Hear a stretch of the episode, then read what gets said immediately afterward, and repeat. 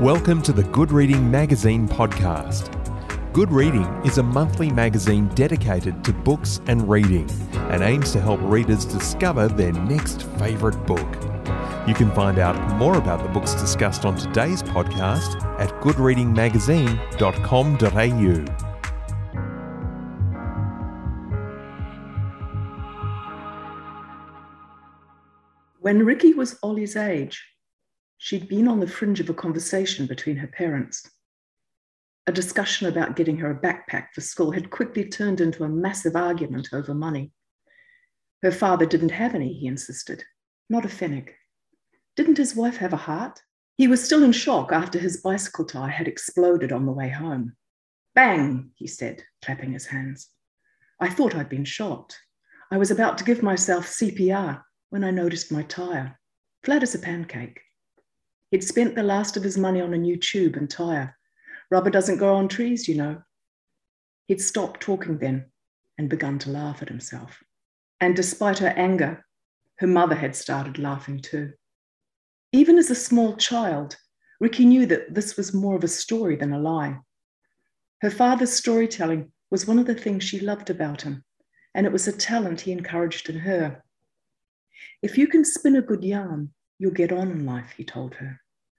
A dog stealing a meat pie is a story, but it's a good story when an old dog steals a pie to give to a homeless man with one leg and three teeth.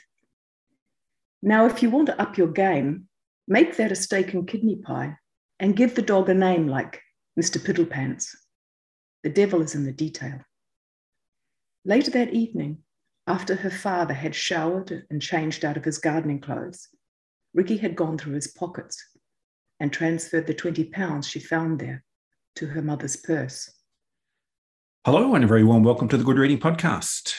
Diane Connell began her writing career in a newspaper office in Tokyo before moving to Paris and then to London, where she wrote her first two books, Julian Corkle is a Filthy Liar and Sherry Cracker Gets Normal, under the name of DJ Connell. Today I'm talking to Diane Connell about her new book, The Improbable Life of Ricky Bird. Diane Connell, welcome to the Good Reading Podcast. Thank you. It's a pleasure. I really love Ricky Bird, but I wondered what's improbable about the life of Ricky Bird?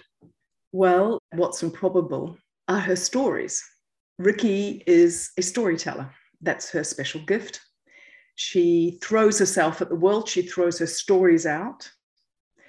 And some of them, they don't always represent actual events, but there's always a nugget of truth in them. So her stories might seem improbable and fantastic even, but there's always some truth to them, but they seem improbable.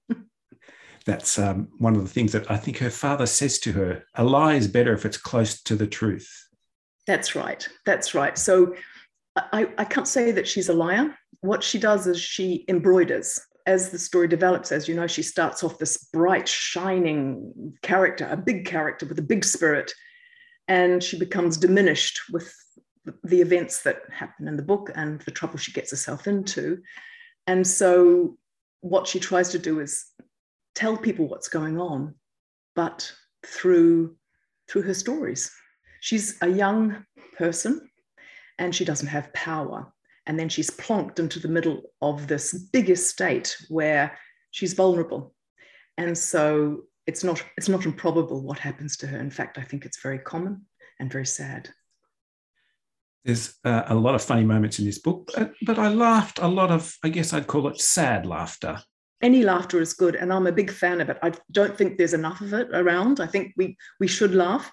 Laughter or humour is a great vehicle for almost distracting the reader from the profound things that are going on within a novel, a profound or even sad or tragic message in the novel, so that you absorb the message behind your back. So humor is sad, funny, whatever, is essential for me. It's how I write.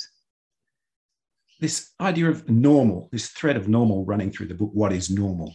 Ricky's an outsider, if you like, not unlike Sherry Cracker in your second book, Sherry Cracker Gets Normal. Would it be safe to say that Ricky has no interest in being normal? She's somebody who's very authentic and genuine. So that idea of what's normal, what's not normal almost doesn't apply to her. But yes, she's an outsider, but she's got something, some sort of radioactive personality that permits people to like her. And when she's pulled out of her, the comfort and identity of her past and plonked into this alien environment, those things don't always work as well. So she will be to those, when she arrives in this place and she starts telling her stories and being funny and absurd, it's not going to be easily appreciated, and it's not. So is she normal? She's not normal to the people she meets there. That's a question for readers to ponder, I suppose, but she seems to resist the advance of normality at every opportunity. At first, I thought her brilliant imagination, along with her gift for storytelling, was like her defence, but then I thought they're perhaps more like a weapon than a defence. That's right. I think it's both. I think it's like she sends her stories out like a radar, and she, with that way of sending her stories out, it'll attract people who are friendly or are going to support and help her. But if it's a good enough, compelling story and a funny story, but if she creates stories that are a bit absurd, it can also repel possible trouble and people who wish to cause her harm. And so that's what she does with her stories. And she's got a wonderful gift for storytelling too. I wondered, have you channeled your own gift for storytelling into Ricky Bird?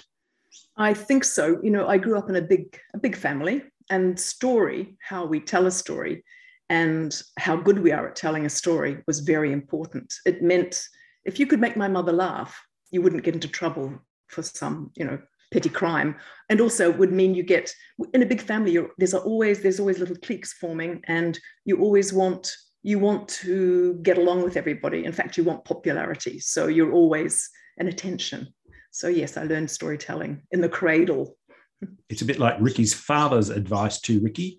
If you can spin a good yarn, you'll get on in life. Is that a maxim for your own life?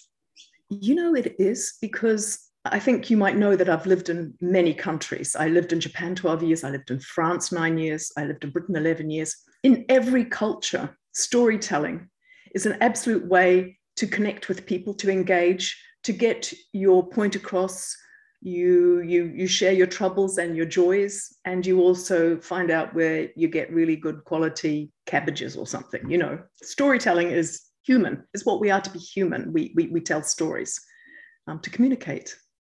You create this great tension through the constant presence of something sinister in Ricky's life, which comes and goes.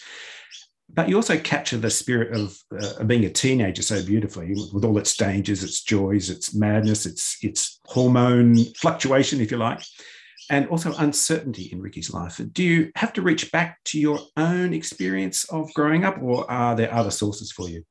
Absolutely. I think childhood, obviously I've had a lot of experience, and I've gone all around the world, met lots of people, have lots of friends and all the rest of it. But the vault of riches for me as a writer is my childhood. That's where I learned about relationship, the dynamics of relationship. And so there's always something of me in a story. Certainly I didn't have an experience like Ricky, but I know many people who have had that experience. And I guess what you learn growing up, if you grow up in a family like mine, is a certain amount of empathy. And that was very helpful in my writing. The one normal person, I suppose, in this book, or perhaps they're just sensible, is Katie, the facilitator from the community centre. Now, doesn't everyone need a facilitator like Katie? Yes.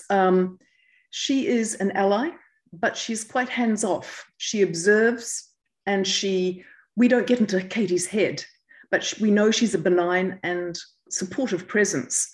But Ricky dares not go to her because she starts doubting herself, and she fears risking her friendship that she has with the facilitator. So that's part of the tension in the book, is that we know there are people who could help Ricky, but she has lost her voice. She's been silenced, and she's lost her confidence, and she fears.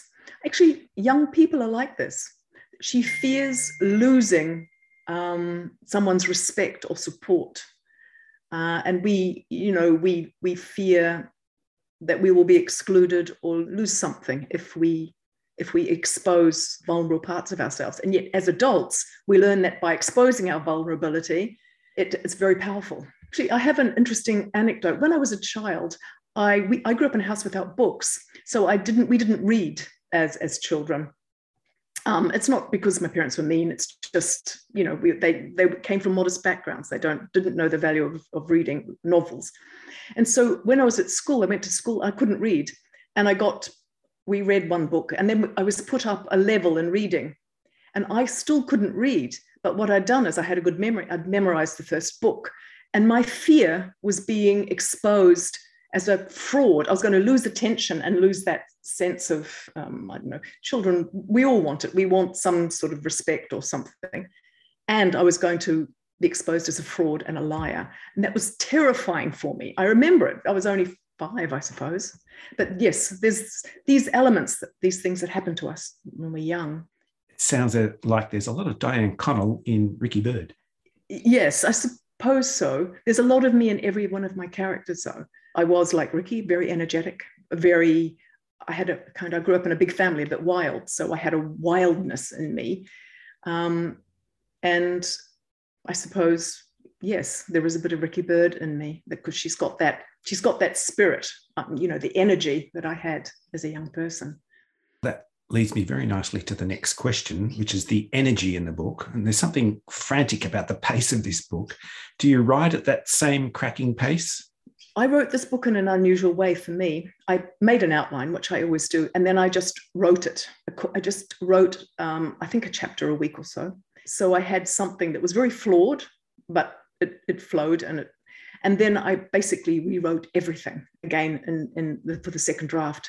And then I kept rewriting. So although I'm an energetic person, when I write, I get lost in details, and I'm all about refining, editing. So I don't really write. I'm not a bullet train when I write. I'm more of, as the Japanese say, a donko, the train that stops at every stop. But that's how I suppose that's just the way I do it. I've got just one more question for you, Diane. Is The Improbable Life of Ricky Bird a children's book for adults, or an adult's book for children, or something else altogether? I wrote it for adults. Because the message is for adults. But of course, I think it's absolutely fine for young people to read it. I don't know about children, but it's, you know, because it's a story about a vulnerable young person, but she's vulnerable because of what goes on in the adult world. It's what adults do that cause the problems. So my book is absolutely for adults. It's for, I think, a young adult audience would enjoy it too.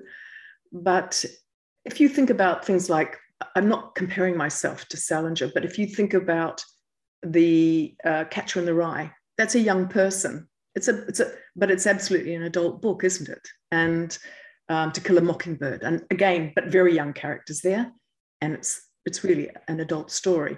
So through the eyes of the innocent, I'm attempting to tell a story about our problems, our flaws. The Improbable Life of Ricky Bird is a really wonderful book. I really enjoyed reading it, Diane. So thank you for joining me on the Good Reading Podcast. Thank you very, very much for having me. It's been a pleasure. I've been talking to Diane Connell about her new book, The Improbable Life of Ricky Bird. It's published by Simon & Schuster, and you can find it at goodreadingmagazine.com.au. My name's Greg Dobbs, and thanks for listening. Subscribe to Good Reading print and online magazine at goodreadingmagazine.com.au.